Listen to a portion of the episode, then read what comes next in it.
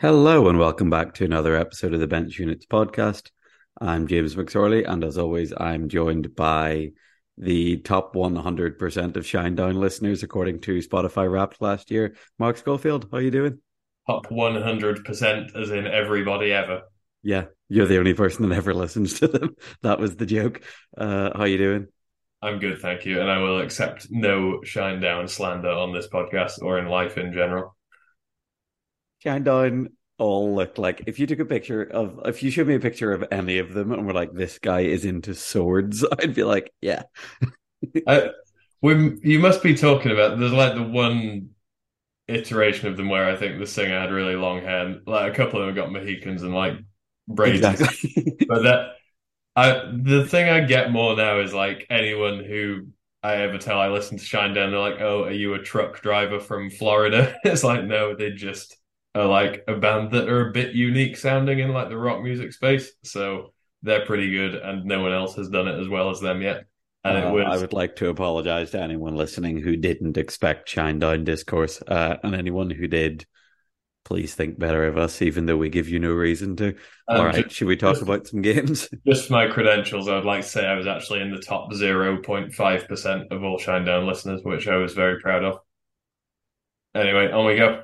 Uh, that's worse. All right. So we're going to start by, as usual, talking about games in Spain. But first, I think Mark wants to mention a handful of games that we're kind of barely going to skim the surface of on account of there not really being much beneath it.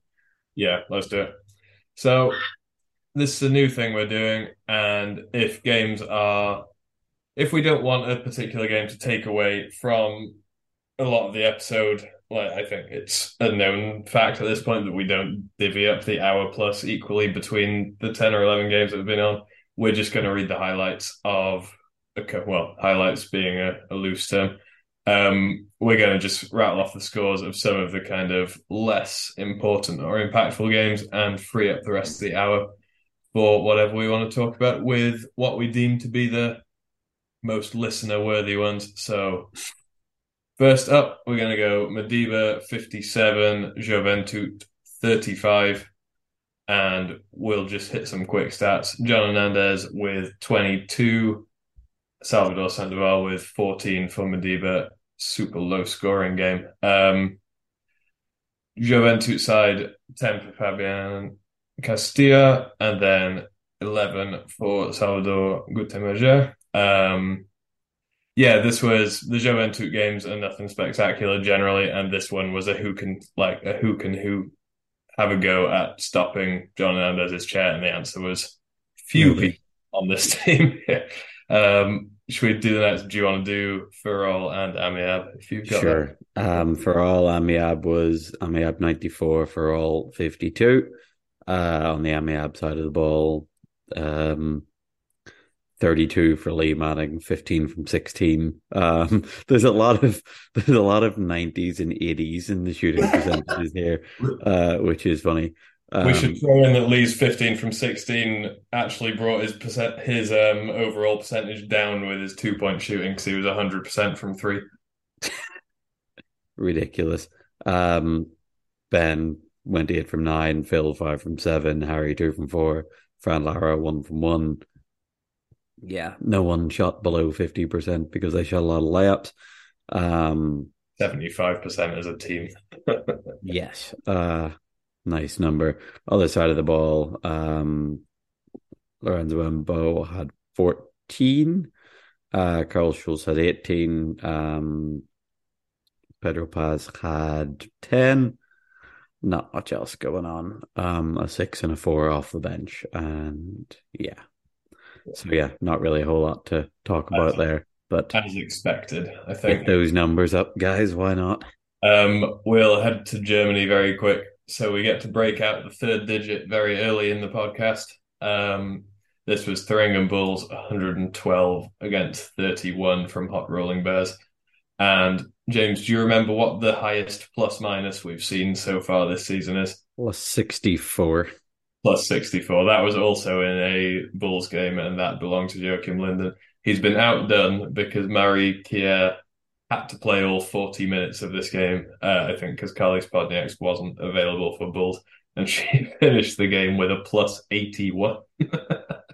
um, somewhat, somewhat artificially inflated, but if your plus minus is like two points a minute, then you're doing okay. Um, that was contrasted by Lena Nippelmeyer of Hot Rolling Bears having a minus 78 in 37 and a half minutes. And I don't think I've ever seen a minus 30, sorry, a minus 78 before, but shout out to them. Um, 34 for Vahid, 18 for Haluski, and then three guys in double figures off the bench with Jordy off the bench for 17, Ari Twag off the bench for 18, uh, Hubert Hager with 11. And yeah, this was exactly as according to the, you know, how this game was meant to go. I think Thuringen beat teams like this.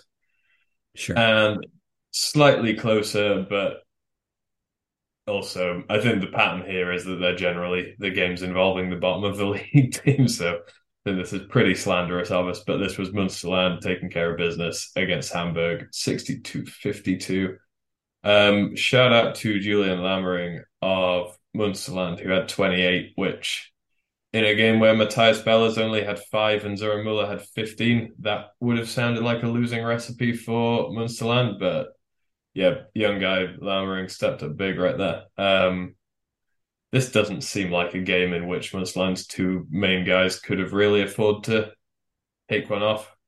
Like they generally have to do most of the carrying, but yeah, Munsterland's got some got some tools in the box, I guess. Um, on the Hamburg side, 19 for Kai Muller, 12 for Mamadi Traore, and 10 for Paul Yakmek. But yeah, Munsterland taking care of business and still in with a shout for the fourth place in the German playoffs, which would be, I think, no secret that bench units is looking forward to that that being the case because we're like the most niche Munsterland fans of all time. Yes. Anyway, should we get to the games that we want to spend some time on? All right. So, first game of the weekend in Spain was Murcia 64, Gran Canaria 57. Um, this was quite fun, and I was trying to figure out why I enjoyed it so much. And I figured out that I just enjoy Lee Fryer taking it to anyone that we have previously spoken about being too quick to handle. Um, yeah, big, big game from Lee, obviously. Um, 22 points. Um, 15 rebounds, 10 assists. And yeah, this game was obviously pretty close. Um, there was a point earlier on in the game where I was like, this is, this is, this is close, but it feels weird to me. And I think it was because there was a point where Murcia were making or missing layups and Gran Canaria were living or dying by contested long twos. And I was like, eh, okay, this is probably going to tip towards the team that's getting layups at some point. But yeah, I mean, the um, I think the interesting thing here is it was basically you could simplify this game down to like a two-on-two battle, essentially. Um, mm-hmm. On the Murcia side, you got Lee with 22 and Lalo Priesa with 26. And then on the Gran Canaria side, you've got Alexi Ramone with 28 and Jorge Salazar with 18. So, I mean, those two pretty much cancel each other out, but for a couple of points here and there. And then it was double. It was single figures for every other scorer in the game. Um, two bench points for Murcia, four bench points for Gran Canaria, and just kind of a four and a six here and there ended up being the difference. But I thought the Lee and Ramone matchup was pretty interesting. Um, yeah. Ramone, I want to watch those guys go like one on one full court for yeah, 40 minutes. Like it, it kind of reminds me of like when I take the dogs to the park. oh my god, you can't say this about people. I don't like, even know what you're going to say yet. No, it's like Otto, the Dachshund is always like super feisty, and he just wants to find another dog. He wants to run around and create chaos with him. And he generally goes to like four or five older and slower dogs, and they're like, "Yeah, I'm not interested, man." And he'll eventually find one who's like, "Hey, yeah, let's just sprint up and down for like half an hour solidly until we're tired." And that's basically, I feel like Ramone's been on that tour this whole like season where he's like, "Does anyone just want to fly up and down with me?" And Lee's like, "Yeah, go on, I'll do it." Um, yeah, I thought this was. I thought Lalo was kind of the main factor in terms of. I think we've talked about Salazar a bunch of times and how he's made his living at this point defending you know, taller, stronger guys. Defending up a point, basically, like as a 3 yeah. 5. Taking the biggest guy on the other team uh, as a smaller big himself. And. I, we've seen other teams try and roll that out against Lalo, and it generally ends pretty badly because he is built to manhandle anybody who is not as physically imposing as he is, which Salazar's not far off. But it felt like Lalo got inside and him getting inside and getting shots away was probably the most consistent look on either end. Uh, Ramone did still manage to pick and choose his spots and you know kind of get inside via drives and stuff, but it felt like he was endlessly hunting the weak link in the defense with the ball in his hand, and that's a lot of work to be doing when Gran Canaria didn't get a whole lot from their supporting guys. They yeah. got combined seven points from their three starters that weren't Ramone or Salazar. Yeah. yeah, I thought Murcia were able to have able to keep going back to the well, and Lalo was shooting sixty four percent, and Murcia with twelve from twelve free throws as well in a a seven point win is a huge stat. This is also the most accurately statted Murcia game I think we've looked at all year. Yes, and maybe the most accurately statted Gran Canaria game ever. Um, we know it's only their home games that are bad because there's one guy standing and handing out water and doing everything. But I think that's the thing. Like if you can keep Gran Canaria sort of who love to move the ball and it's a lot of like pick and roll, pass, pass, spot ups.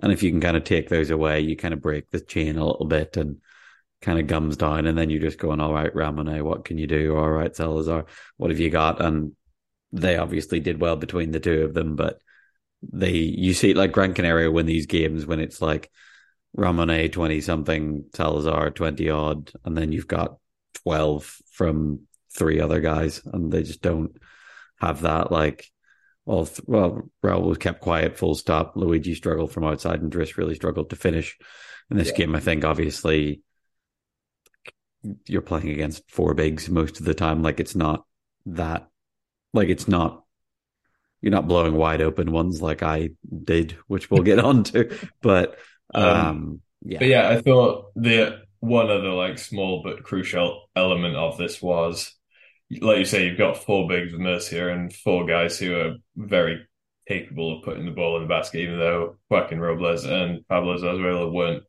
very efficient between the two of them. We saw, I think, third quarter, we saw um, Gran Canaria kind of go with the idea of you know, let's see if we can force them to dump it to Lourdes Ortega, who's their female low, who obviously makes the points work in that lineup. And they left her open at the top of the key once, and she drilled it, and then left her nailed open it. for a yeah. down, and she nailed that as well. it's like okay, that's you know when when you're effectively defending an offense that you feel like plays four on five a lot of the time, and then the fifth option will nail the two chances you give them. That's yeah, you're not flushed with options at that, that point. Yeah, that's it. Cool. Anything else on Gran Canaria? I feel like we've touched up touched everything on this one. Um, no, I just think it's funny to look at the stats when they both shot like they shot 39 to 40 percent. Uh, Murcia made five more free throws and took a couple extra shots, and that's the difference in a game like this. Sometimes it's weird to to look yeah. at that and be like, okay, where was the like obviously we've spoken about the like the qualitative element of the the information that we've got, but the quantitative stuff is interesting where it's like, ah, if you pulled another board down or turned the ball over once less or whatever, like that might tip the scale. But yeah, definitely. Yeah. Fine margins. I think um, underrated in all of that as well, just that point, is 16 offensive rebounds for Murcia. Yeah, that's what I, I mean. Like, I don't know if it felt like that in the game. Um, no. It just, I don't recall any stretch where it felt like Gran Canaria couldn't get a rebound, but I guess four offense, 16 offensive rebounds is four a quarter, isn't it? So that's yeah. like. And like two of them could be, three of them could be putbacks. Yeah. Which don't really, like, I don't know, I don't feel like. I don't think like a putback off your own layup or post up is really moving the needle in terms of creating more offense. It's just finishing the offense that you have already created. but yeah. All right. Should we move on? Let's do it. Okay, Amfiv Vigo 54, Leganés 71.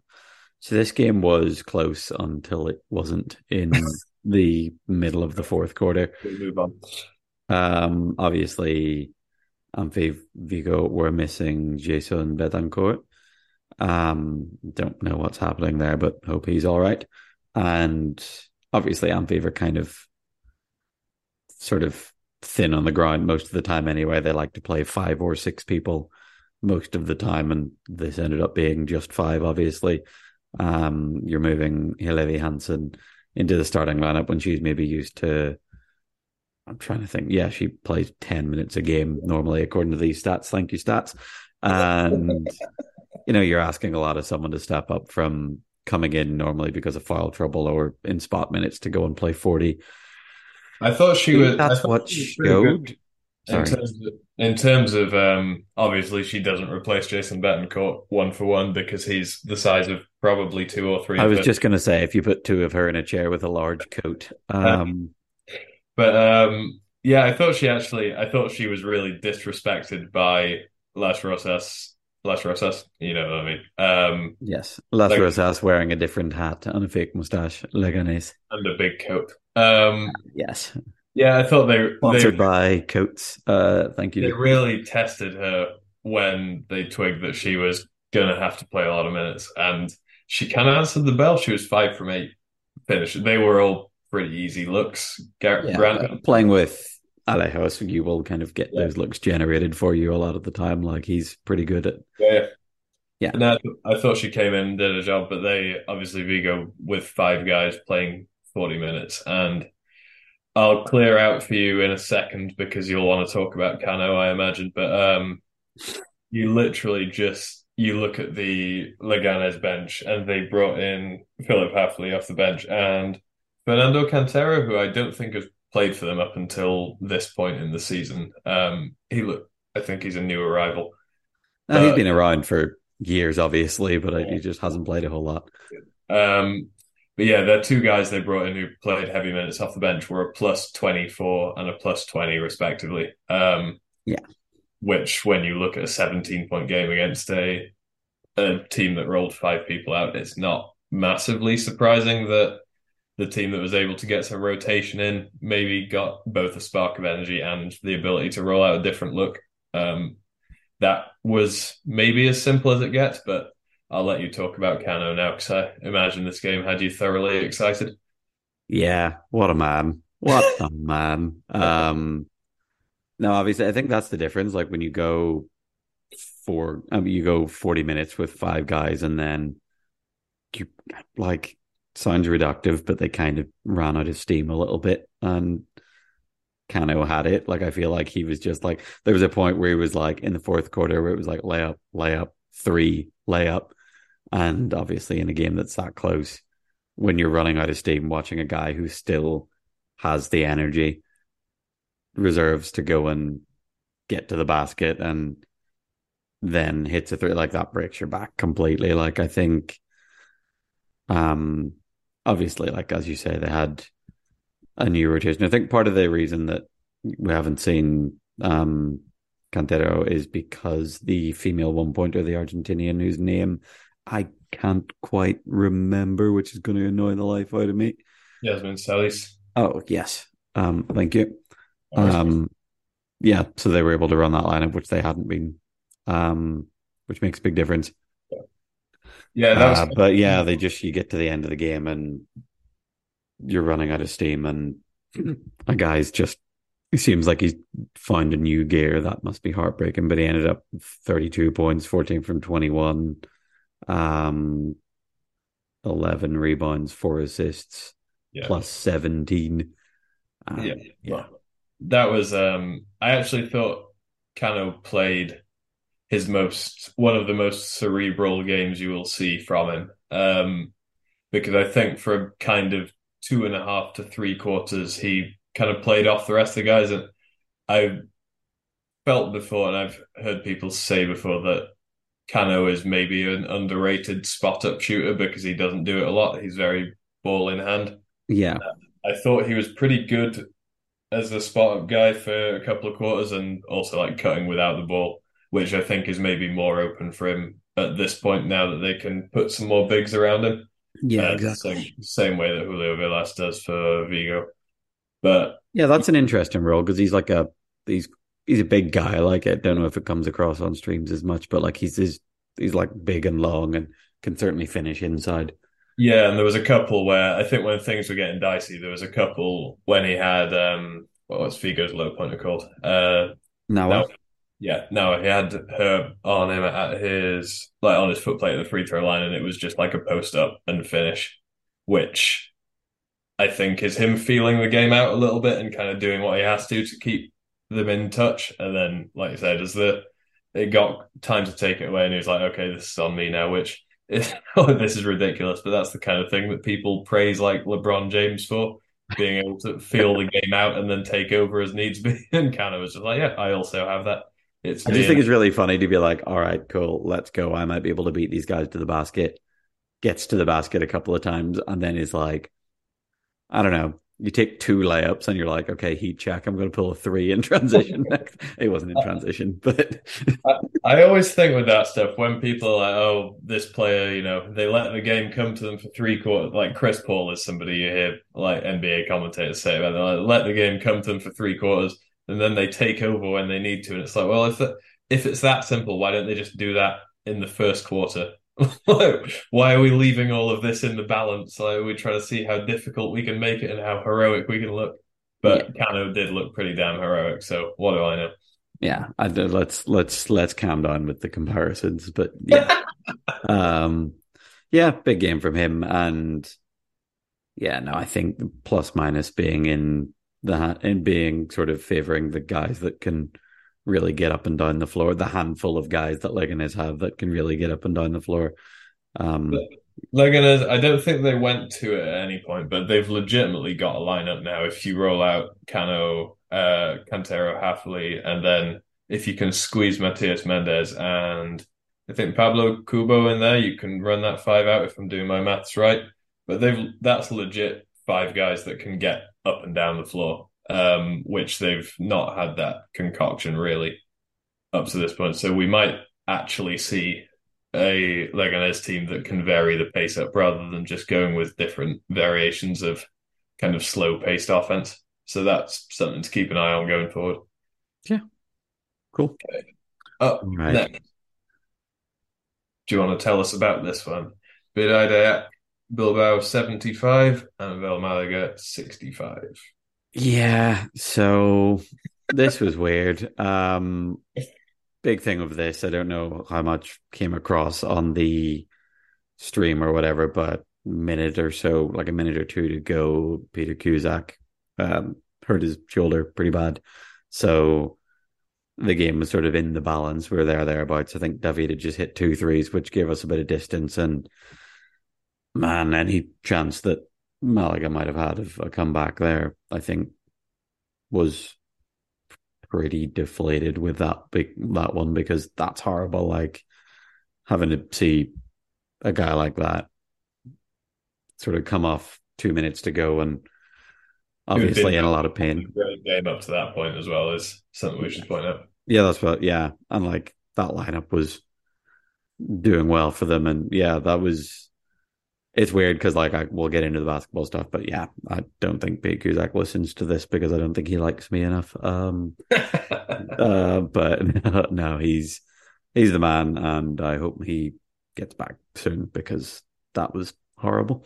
Um, but yeah, so rest of the game, we started four big and Lucas and I, I, I want to call him Globner because it says this on the stats because they have that weird the German letter that looks like it's written like a B but it's pronounced like a like an S. But Uh, yeah, like a B on a stick. yeah, Lucas Globner. Um, I should w- do ASMR Globner because anyone know he listens to this. Um, they're probably going to be listening to it while he shoots when I'm in the room tomorrow. But uh, this is weird. This is getting strange. But yeah, so we came out. Uh, took us a little minute to get going because we were late to get to the game because of some issues in traveling and people who were driving buses knowing where courts were. Um, so we got there like last minute. The game was delayed.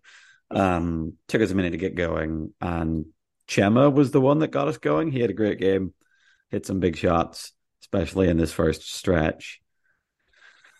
And I don't know, we were up 10 in about eight minutes, and then we were tied in two, which I feel like we do semi regularly. And we did a couple of times in this game where we'd be like 20 to 10. And like we might have been like 18 8 up, and then it was 18 14 all of a sudden. Like, um, but just little lapses of concentration, maybe, or it's hard to tell if it's lapses of concentration or if it's other good professional basketball team full of good players has a good run, and figures something well, out. I think it's even in the time we've been doing the roundup episodes or whatever. I think you can see the the quality of the teams have improved in the sense that I feel like most teams that you play week in and week out can put a 6-0 run together at yeah. the very least now, um, which has not always been the case, and especially in the first quarter, as a general rule, if you can close the first quarter on a 6-0 run you've either pulled yourself back into it or you've pulled away properly. Um, yeah. And, you know, they were able to get a little bit of momentum going there. I think that was after you guys had gone to the lineup with yourself and David. I can't remember when that came in. Uh, mid second quarter at some point, and man, we stunk it up for a little minute. I did not know what was going on. um, although I was talking about this, I mentioned my missing layups earlier. The stats are very generous. It's M zero for two, here. I have zero from three. And all three of them, I was like, how in God's name has that rolled out? Which was compounded by the fact that at one point when they went on their run, sort of mid fourth quarter, Esparza hit a three that hit the back of the rim, went straight up in the air and dropped in. And I literally was like, and I can't get a layup to roll in. Are you joking? but um yeah. Um so from your perspective, tell me about Malaga at this point because they, I think I've kind of branded them as being less than the sum of the parts up to this point in the season, uh, in terms of not being the best coalesced group of talent. Yeah, uh, I think but, it is just.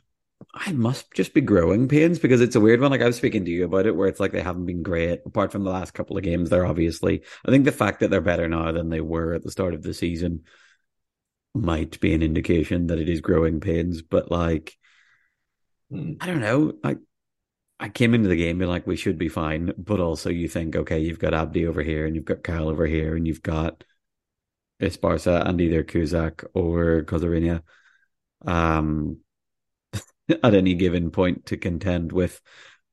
It's like that. That's there's some problems to solve there. Like it's not. Yeah, I thought we talked about Pete, obviously, but I thought he actually was. I think Esparza's had two good games in a row since um, the season came back in January. Yeah, I thought Pete's willingness in this game, especially to play a very simplified offensive role and just cut and finished, meant that Malaga weren't always looking for a better option. Um, there was a lot of stuff where they would get like one cut or half a cut, enough to bring a defender just like a shade over, and Kyle was like, "Okay, this is enough for me to shoot this," and he. I think he made one or two in the first quarter, and Esparza made them going into the second quarter. And it kind of felt like Pete's ability to cut inside and Cosorinia when he came in got some slips to the basket, just like beating his guy and getting inside. And I think their inside game opened up their outside game a little bit more than it has up to this point of the season, where I feel like they've tried to go outside first a lot and work their way in. I thought they got the right balance from watching yeah. it. Um, I also think you mentioned Chema. I think Chema might be maybe like top five in the world of guys who like, okay, we're spending this quarter or this point of the game looking for our offensive ceiling. I might be the safest offensive floor in terms of if it's not working, just throw me the ball behind the screen or like a chair length inside the elbow, and yeah. I'll bank it. It'll be fine. Yeah, he's kind of he's kind of the safety valve of everything that you guys are are out there to do, and it, he came through for you big time in this one. He's great. Um, yeah, um, he was great all like he did this for a season last season, and doesn't need to do it as much obviously now that the sort of lineups have changed and everyone's back and whatever. But yeah. he can still do it and is the man. And it's funny we're talking like we're talking about that like he what was he 11 from 19 um Asier was four from ten, Papi nine from nineteen, Manu only two from six. Um, but the game swung where we were kind of five, like single figures up for a lot of the game. And they brought it back to tied, if not up. Um, yeah, they were up two at one point.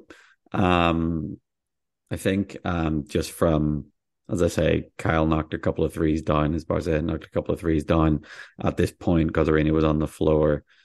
Um, Abdi kept them going quite well earlier. There was a couple of, he was only three from six, like looking at this, but there were a couple of times that I was like, he's only three from six because he hits three in a row, and you go, oh, okay, no, no, no, no, no, yeah. we're not, we're not going to do this. Whoever is beside him is on his foot plate, and like, and having to do that for a one when you've got like a hat, like a upper limb disability two who's got core strength. You've got a four five, you've got a three five, and you get another midpointer in there at any given point. Like some problems. um, but yeah, it's it was an interesting one to try and figure it out. But I think offensively, we knew we'd be able to go inside and finish off. And as I say, Gemma is the man. And then we go back to four big, then middle of the third, I think, and or start of the third, and then uh, Asier has his fifth foul. Me and David come back in. I turned start of the fourth quarter. I said to David, "All right, just like last year, do you think you can get to 35? he looked at me and as a as a joke, and he was like, "Not in ten minutes." I was like, "It's you shoot like 11 threes and make them all. You'll get there. It's fine." Um, but he yeah, got I going. Thought, I thought it was interesting with that lineup because you guys, I think in your first stint when you played out part of the second quarter, you and David as a unit were like minus eight coming in. yeah, in. we stunk it up. Uh, yeah. It was well, you, you then dipped when you came in when Asier came out. You guys dipped to being minus twelve between the, well each. Um, yeah. But then you finished the game on a minus three each, so you obviously haven't got over the hump of like changing the lineup and re-establishing. David obviously cut the minus 12 in half by making those two threes, but that's obviously enough to point out you guys finished the game or came close to finishing the game on a nine, on a plus nine split. So that's the bulk of your 10 point win right there. So that lineup did get it together. Yeah. As you needed it to, but yeah, you did cut it, cut it fine in the process for sure. Yeah, it is one of those like cliche game of runs thing where at the start of their fourth quarter they had a couple of big threes that kind of deflated us. Then we had our little run and as I say, they might have had the last run in them, but for Pete blowing a shoulder up and yeah, it's horrible to see a game finish because of something like that. But like that we were ten. We were at ten, I think, by the time that happened, so it was fine. But it's like in theory they could have had a run in there, but yeah. Um, don't know if anyone felt like playing much basketball. I don't know. Maybe everyone else did, and I was just sad. But big picture for Malaga is going forward. They've now got Pete and Lewis Edwards out for some to be determined period of time by the looks of things. So, considering how much stock they were putting in playing kind of fast units and pressing units and whatever, they don't really have that option now. Um, they're also without Jesus Romero for this game, which is why Gabriel Navarro started in his place. Um, mm-hmm. yeah, I don't know what the deal is there either, but yeah, they're getting um, getting a little bit thin on that front, really, and they I think they're just going to have to lean into this kind of effectively their starting unit with Cosarinia in in Pete's place, and the options off the bench behind that aren't hugely inspiring. So, yeah, tough run for them by the looks of things. Yeah, Malaga struggling for like strange in between midpointers is not something that I had on my bingo card for this year, but yeah, hope everyone who was out gets back soon. Yeah. Right. Up next. next. So Valladolid Aliados 74, Ilunion 80 in right. what I described to you as the most fraudulent six point game I've ever seen. Yeah. So me and you were going to uh, we were in the middle of a conversation about this and we had a save it for the pod conversation, which is hilarious because who do we think we are? But you said that to me. I replied something back and I thought you'd misunderstood me because I basically you called this a fraudulent six point game. I assumed you meant because it felt like a Union were winning by 20 up until the end of the game. And then I thought you meant something different. Is that what you meant? Yeah, that is exactly what I meant. But you replied to me and was like, "Yeah, that was like a twenty-point win." No, and I was like, "No, that was it was like eighty to seventy. I promise you, it was six points." So I think we'd both like tried. I used the word "like" correctly rather than just into, instead of filling dead space, and it caused confusion. Check you out. Um, yeah, this was this was a weird one. Um, Ilunion win the first quarter set 27-11. There was a couple of when it was in like the 8 12 point range across both teams. Um, there was a, like two or three missed Valladolid layups, which I felt like would have stopped Ilunion getting away quite as much as they did. Um, yeah. And it felt like with a couple of those misses, it felt like Valladolid were constantly defending in transition, which is not where you want to be against a bigger team. Um, and Bill Latham and Hasso as well, and Amadou to some extent kind of got early post ups on them quite a lot. And it just, the kind of misses on Valladolid then felt like they directly fed into a layup for Ilunion each time it happened. And yeah. the middle two quarters were essentially completely even. The fourth quarter was a nine point Valladolid advantage. And yeah, that got us to six points with Valladolid winning that one 22 13. But it didn't really at any point feel like Ilunion were worried about it. And I think you could say something like if Valladolid had stuck even in that first quarter or not been blown out by 16 in that first quarter, then, you know, they would they might have been able to pull this one out. But I think the reality is if the game had been closer at the start of the fourth, they probably wouldn't have got that run in. Like, that's no. probably how this one goes. Yeah, no, Ilunion kind of slowed down a little bit. I thought it was interesting that they came out um press lineup. They went Greg Amadou, um, Bill Latham, Tom O'Neill, Danny Sticks, and they pressed. And it was kind of, I don't know, I always think it's interesting to watch teams that obviously people, a lot of people press for defensive reasons, but because that's what it is. But I don't know, you see people pressing to kind of get themselves going on offense, and I feel like it did. Like, yeah, they just, I don't know. I don't know if that was the function of it, but it kind of had the purpose of making them play faster and a bit more direct. And, you know, when you're flying around in transition and you're getting like Tom is Tom is great with the jungle ball stuff. Um, you can like you can be hitting Bill and Amadou under the basket, which they did quite well to very efficient numbers. Greg's going to do what Greg's going to do all the time, and I think that's where Danny Sticks is at his best when he's just flying around.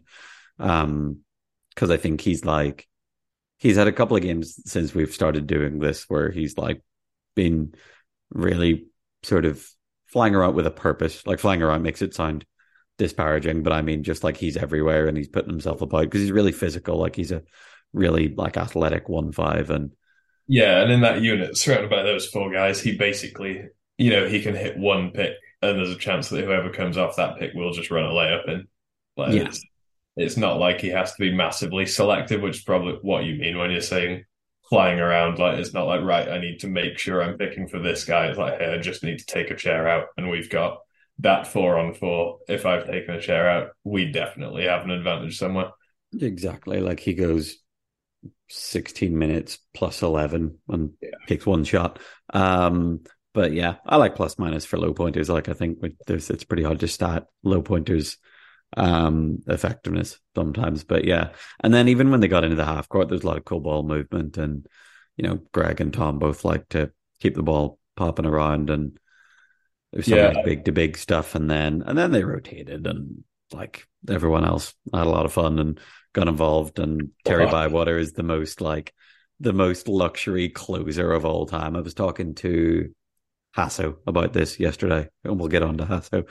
Uh but getting down to getting down the stretch and having like ball in Terry's hands and it goes post up over Romo, block down the other end, pick and roll with Amadou, layup, another make, yeah, it's like okay, safest hands in the business. This is like a close-ish game between second and third in the league, but for him, it's Saturday at seven. Like, yeah, exactly that. Um, I thought this was one thing we've we talked about keeping an eye on first half of the season was that the Tom and Amadou lineup hadn't quite found its footing, but I think this might have been Tom's best game in terms of knocked a couple of shots down and got his confidence early doors. And then he was, I think he played a very selfless offensive role in like diving and screening for Greg when they those two were like on the weak side together when Terry was running the offense. Um, and I thought he was by a long way the best guy at defending Romo. Um, Romo kind of had, you know, when you get to like NBA playoff series and the guys, will, the analysts will be like, you know, he's too strong and too big to be guarded by these guards, and he's too quick for these bigs if they want to put it like that was basically Romo against Ilunion. Uh, there was one sequence where he beat Terry baseline and then finished over Hasso. I was like, what is going on but, um, yeah, I thought Tom did a great job defending him, and I thought the downfall for Valladolid a little bit was they started with the CJ unit, and I thought he did a pretty good job at breaking down their perimeter defense, but did not shoot well. I think he made his first shot and then s- struggled for the rest of the game after that. They went to Yelmer for a little bit to be a bit bigger, and that didn't have the desired effect. And if you're if you're going up against the more talented team, you've got to have at least one unit that, like, even if this unit's not better on paper, it has to be something, you know, we need to have something that gives them a tough time. And I felt like neither going small nor going big really gave Valladolid a discernible advantage. Um, really, the reason they stuck in the game was that Adrian Perez was 10 from 11. And yeah. I thought he was really good picking his spots and just finishing with like limited guards on the floor for Ilunion for him to go against. I thought he picked and rolled very smartly and got decent shots away. But yeah, just 26 for him, 19 for Maxi Ruggieri, who had a pretty quietly good game, 15 for Romo, uh, but then only seven for CJ and two for Yelmer and Lachlan Dalton apiece. So yeah, just not enough from Valladolid, and I think this is going to be their problem when they go up against the top two teams. Is I don't think neither their small nor their big unit quite gives them an advantage. I think either one gives them a chance to hang in there, but not anything that the other team can't handle. Yeah. I wonder, for their sake, it'd be interesting to look at like, I don't know, because I wonder if their big lineup does any better against El Union going. Although El Union going quick isn't El Union going small. They still go out there with like two bigs, a mid, a two that can get his hand on anything. Like, um, but yeah, I wonder if starting Yelmer against that unit and then maybe going rather than trying to match up, I wonder if going mismatched might have given them a chance. Yeah. But yeah, I don't know. I think this was just Union took it away and then kind of took their foot off. But the one thing, the one last thing I have to mention is did you see, well, if you watched the game, you did.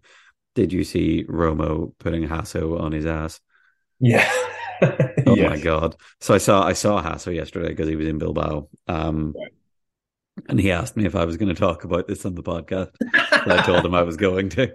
Uh, he told me to send it to him. I even offered to talk about it in Spanish, but he says his English is getting better. Well, it must be if he has to understand like two Aussies, a guy from Lee and a guy from Redcar. Um, to be fair, um, but come on, Hasso, where are you going? Yeah, play um, some defense, man. Pardon? So play some defense, man. It's it's the fact that like I don't know he probably gets asked to make the effort like that sometimes, closing out on the perimeter when he has to. Finally gets there. For all you put your foot on the floor, Hasso, and you couldn't stop yourself falling over.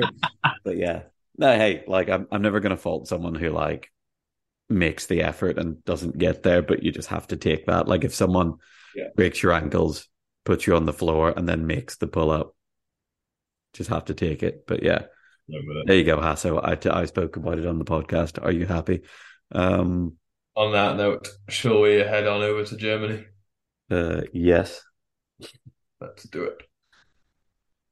Okay.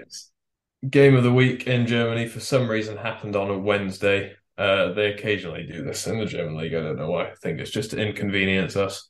I don't think I don't think they do it for us, but sure. So RSV Lahn-Dill 72 versus 61 for Hanover United. yeah, man, this was fun. Yeah, this one was, was wild. What's your take on this one? Um, so Hanover won the first quarter, 2013. Um, they were up in the beginning. There was a timeout. There was a weird stoppage for something that I don't really understand. I don't know if it was like a technical issue or whatever. But so they started um, Rose, Simon, Tommy Böhme, Quentin Zandiga, Matthias Günther. Um, couldn't really get going. And then they went. This happened recently. They couldn't get going with that lineup, and then they went um, four, five. Um, they went two, four, fives, two threes, and Katharina Weiss, and that started working for them. And I think it's it's just really interesting because they went super big. Hanover United are pretty big all the time. I think they're five. It's not even they're not massive in their started. They're pretty big in their starters, top to bottom. But it's just there's no one small. It's not like their big big lineup. It's their no smalls lineup. Yeah. I think is the more important part of it because they were able to get like their early offense was a lot of like quick pick and roll, pass, pass, pass, pass. Okay, who's got a mismatch or who's got a little like ten foot baseline pull up or who's got like so they had sort of yeah, they kind of were getting whatever they want for a while. Jan Haller got to the basket and Colan won in the first quarter as well, which was sweet. Um, but then that four big lineup that um, have really, really is well drilled, and you'd think teams would be able to take advantage of having a one on the floor, but Lahn-Dill have just managed to. They're like really, really good at sort of letting her, letting Katarina Weiss hold her own, and then knowing when to get her out of there. Um, at one point, Hanover went to their bigger lineup with um, Tobias Hell and Thomas McHugh. And there's a weird thing of you can go big to try and match up with those guys, but they still have four guys that can really move their chairs on the floor at any given point. And they went four big and just got out in transition and scored a load of layups, which was a weird I don't know, like it was that was a weird result of that adjustment. And then if you try and over adjust to take it like to sort of take away the height when the height isn't what's killing you, it, you play a dangerous game. And then they even went to their super big um, lineup with Vanessa Erskine on the floor and got killed in that as well because both of those lineups also gave defensively they gave Lahn-Dill somewhere to have Katarina Weiss feeling a bit more safe rather than having someone on her foot plate. But yeah, Yeah. I think they started well and then Lahn-Dill figured them out. And I always talk about this like you have enough guys and you'll have well, Tommy's going to have 30 all the time anyway, but you'll have Tommy um, scoring and Rio having 24. Like, Yeah, I think this was we can't we talked about the first quarter there. We glossed over the fact that it was twenty to ten, and then Lahn-Dill tried to run an end of quarter play, and the actual play was for Tommy to get double teamed and shoot a thirty-five foot left-hand hook shot, which he banked in. Um, do you think they have a name for that play? I can only hope so. Um, I, I think they call that one Plan A. I saw, sorry, this just reminded me. I saw a clip from, uh, I don't remember. There's a movie coming out, and Ralph Fiennes is in it as a chef, and he just goes to someone. He's like, "Hey, cook what? Just cook, just cook." And I wonder if that's what a timeout is for Tommy every so often. Hey, just cook. That's it. Well, if even if they're not the exact words, I imagine that's all he hears. we don't give him enough credit. We just love that. We love how much of a gunner he is. Yeah. Um, yeah, I thought this one was, I thought the mids lineup for Hanover really, really kind of got them out to a good start. And they were running very, they were running pretty simple offense, really. There was a lot of like pick and roll, one pass inside, one pass back out, and it was a good open shot. Um, Tom McHugh, this is yet another one in his so far litany of he comes in and he you would think from the way he comes in with no fear that he's never heard of the guys he's going up with. Like he's just there slotting shots away, and you feel like you could grab him after the game and be like, how does it feel to you know knock these big shots down against these legends of the game? Like, oh really? Who, who are those guys? like, that's no, no disrespect to his basketball history knowledge, but that he just feels like he's out there just balling. Um, yeah, I thought Sean Norris. You could very much tell Lahn-Dill were planning on taking him away in every possible way they could. Uh, he only had four points. He was just smothered for most of the game. Did have 14 assists, but I think that's the gamble Lahn-Dill were willing to make. Yeah. Um, and then, yeah, I thought Rio coming in, like you said, Rio, I thought really broke the game open in terms of doing very unglamorous stuff that ultimately um, resulted in either himself or Tommy usually getting a good open shot. Yeah. Um, and I think you could kind of tell Lahn-Dill do very much take Hanover seriously because I think I pointed this out to you and Mendel in that group chat we were talking about the game, but they Lahn-Dill are kind of, oh, look how many options we've got. We can afford to play with our food a little bit. And they tend to do that either via rotations or running, you know, nice, patient offense and seeing if they can get kind of everybody touches and get everyone going a little bit. It felt like when it came to crunch time in this game, they're like, right, Tommy gets the ball. Rio is option is like the safety option if we get him behind the screen, and it felt like they knew they just had to run the, those options into the ground to carry them. And Tommy finished with 34, Rio finished with 24, so mission accomplished. But it's rare that you see Lahn-Dill get so simplified in kind of being willing to settle for the best option or the the most reliable option rather than the absolute best holistic option at all times. Yeah. They still like had a healthy diet of their like skip, skip, two guys behind the three point line stuff, which I love. But then also yeah. They have a little bit more directness this year, which is really cool to yeah. see because directness was the word I was looking for when I I, I am a fan of people getting to the basket, um, as people know. Maybe it's just because I can't shoot outside the charge circle.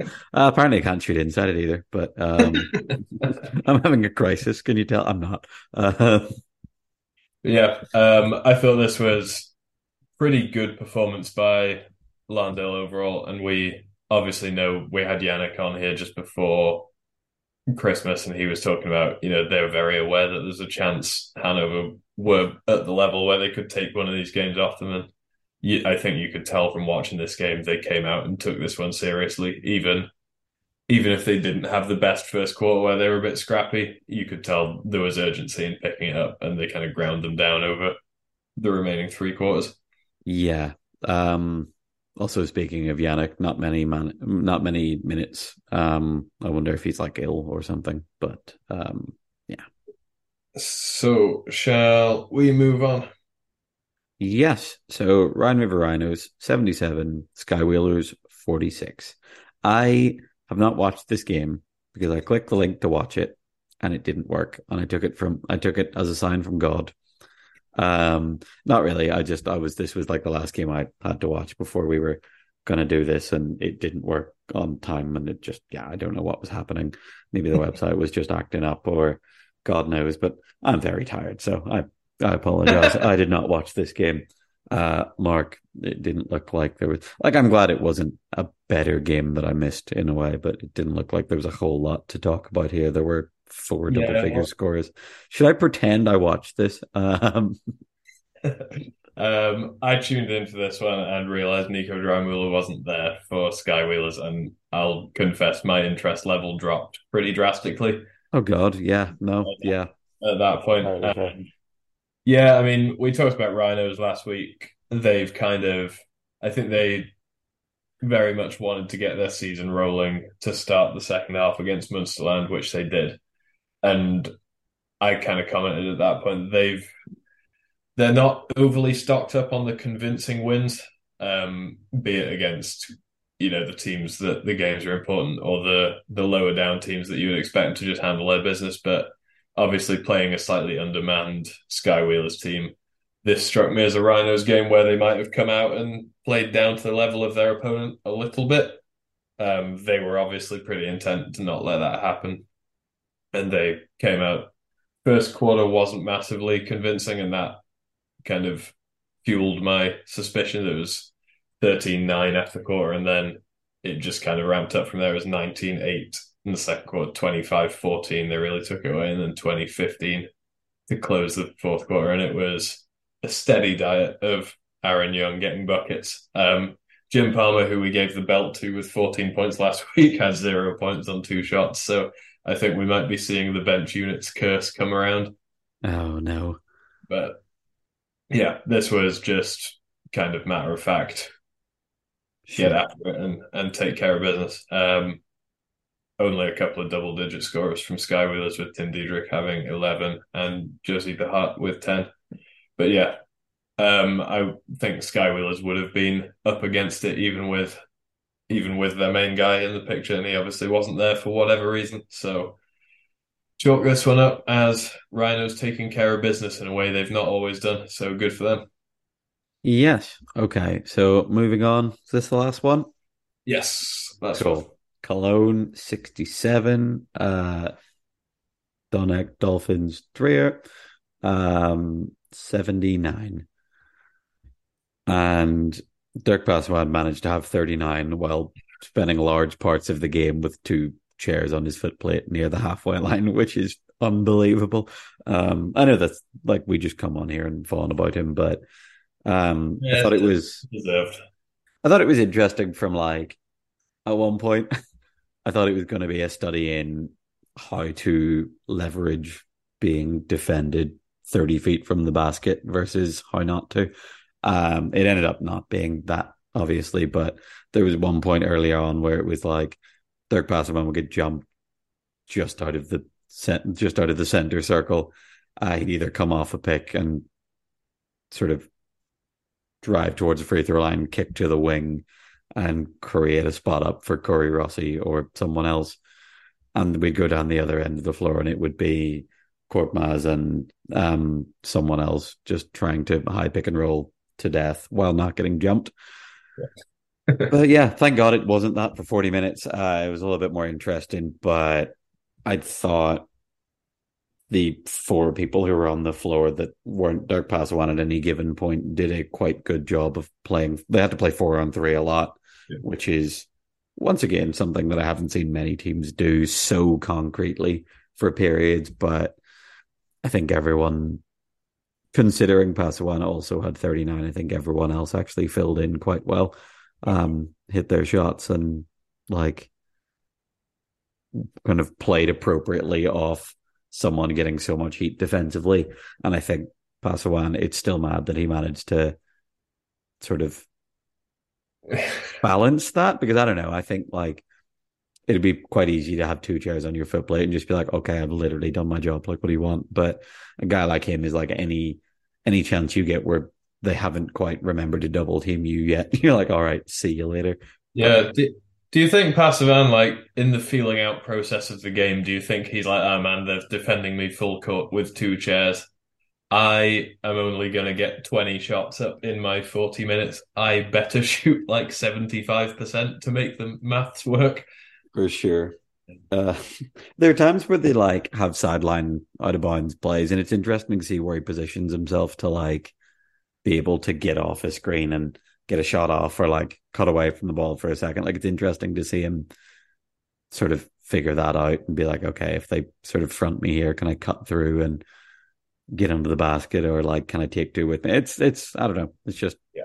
Uh, this this game was more weird than good. Like yeah. I just thought it was interesting um, it's just interesting watching the brains of a guy who knows he's defended like that at all times. Like if you were to defend someone like that who had never received that level of defensive attention before, they would probably just end up like sitting still and being like, "Well, I'm being defended by two people. What do you expect me to do?" Exactly. it's funny to watch somebody who is like so used to it. They're like, "Right, I I'll break out the playbook for when I get defended by two guys." Yeah, um, there was one point where he got the ball on the right wing, got double jumped and split the double, and like got the shot off himself anyway. like they both jumped and they both flew by, and it was like, hey, what is like what is the purpose of what you're doing, and have you achieved the purpose of what you were doing defensively? Probably not. Have you ever pump fake two guys? No. Oh, People... done people would pay me to life. shoot when they played against me. Like people, people would roll out a red carpet for me to be four feet from the basket. Like, Yeah, I I don't know why, but when I watched that play, I remember I did that in a game once, and at the time I was distinctly like, neither of these people should be this concerned about me shooting this. Whereas Yeah. I wonder, I wonder if Passiwan like pump fakes, they both fly by him, and he's like, ah, yes, of course, exactly what I expected. I have I've got people on flybys before with you pump fake from like a spot up, but it's only like I think I'm such a poor shooter that I go off the other end of the scale where it's like I catch the ball and people are like, I can take this off him. you know what I mean? There are people who don't get defended, and then there are people who catch the ball and they get defended because they're like, ah, this guy is terrible. I'm gonna go get this. And I worry that I'm on the other end of it, which is deeply upsetting. but yeah, there's Um, nothing better than just being like, ah, where do you think you're going when someone flies by on a pump fake? But then you really have to make it. I only have one point on Cologne to wrap this up. Akita K or K Akita it gets written down two different ways because obviously Japanese is written right to left, whereas English is written left to right. But Ah, yes, obviously. but yeah, um, he played just shy of four minutes and he had six points on 66% shooting. He's barely played all season because Cologne are just stocked with big guys and don't have the rep the requisite female low to make the points work. Do you? Well, I think this when I watch him. Do you not think he must be like, uh, this season isn't really going how I would have hoped individually? Because I think he could be playing a bigger role for a better team than he is currently. Um, yeah, I definitely think he should be playing. It's really unfortunate to have as many players as they do and not have figured out lineups. And I, I know there are financial restraints to all of this. Like, Yeah. it's not like they didn't try. Um, it's funny when you speak to people about certain lineups. You're like, "God, you not think of signing this type of player?" And they're like, oh, "Like most of the time, it's yeah, we did. We just couldn't make it happen." But sometimes, like, "Oh, yeah, no, we we didn't." Yeah. but um yeah he is obviously good enough to be playing somewhere in Europe and should probably be playing more but yeah, Yeah. I don't know what's going on over there It's unfortunate, man, but it's like Shabo's obviously playing a lot of minutes, justifiably so, and then Bulut Kodal and Thomas Raya as their other um, high point players. Uh, I understand them having the investment in Thomas Raya because he's a young guy who they want to develop. Um, but I think Kaya Keita offers, you know, something that a level of sophistication that I think the Cologne offense appears to lack in a lot of circumstances. And it's like just, I know you're not playing to your maximum points if you're putting a 3.5 in for one of the 4.5s you like to play, but I promise you roll this guy out and he will benefit you. Yeah Um, I do and- think it's I do think it's funny that now Cologne just goes straight to like high pick and roll stuff because I'm like you can get some stuff out of this but like not if people don't jump you yeah, it's a weird one. Um, the whole Passiwan experience kind of shows with this team with Cologne. I think they've maybe got more more guys, but Dirk Passiwan is kind of like the wheelchair game Damian Lillard, where he's on a almost exclusively middling team, and most games he'll just have a crack at beating you by himself. And you know, it seems to happen with Damian Lillard in the NBA that he'll have a streak of games every season where he'll just beat good teams four or five times in a row by averaging 45 points. And Passiwan versus Cologne is exactly that kind of thing. Yeah. Shall we do the belt before we get out of here? okay um who are your candidates Uh, candidate number one is Tommy having 34 against Hanover. And candidate number two was thinking maybe Lee Fryer for his triple double. Uh, yeah, Lee Fryer for the triple double's fun. Um, Gemma Avendano asked me when he was going to get the belt for this week. Um, but it's a weird one. I don't know. Like, I think, yeah, that, I, um, yeah, he had a good game, but I think a triple double against a team that's there thereabouts in your part of the league is is a Cool. is something that we should mark. Tell Chemery. We can do whatever we want. we can tell Chemery needs to try harder. No. Uh, it's never for lack of trying. That guy tries like nobody's business. He's Tell great. Tell Shema the next time he gets a technical for cursing out the other team's coach, he can have the belt because that can't be far off. I know we've got Champions Cup next week. I don't want to I don't want this to happen. Um, cool. All right, uh, Lee Fryer, you get the belt. Congrats. Congrats. Um, what was I gonna say? I don't know if he listens to this, but I've heard I've heard he's listened before, but I don't know. But I think people tell me this because they think I like really want to hear that they listen, and I'm like, oh, that's nice. thanks. Um, but yeah, thanks very much for listening, guys. Uh, yeah, I mean that. Right. Um, guest spot coming up. We're hoping Thursday. We're kind of getting back on the um, rails after having not done any guest spots over Christmas or whatever. So we're having to work out timings and such at the minute. But keep your eyes peeled if Yes. you want to get your questions in, and we will take it from there. So yeah, cheers for listening, everybody. Hope you enjoyed another weekend roundup. Peace out. Bye.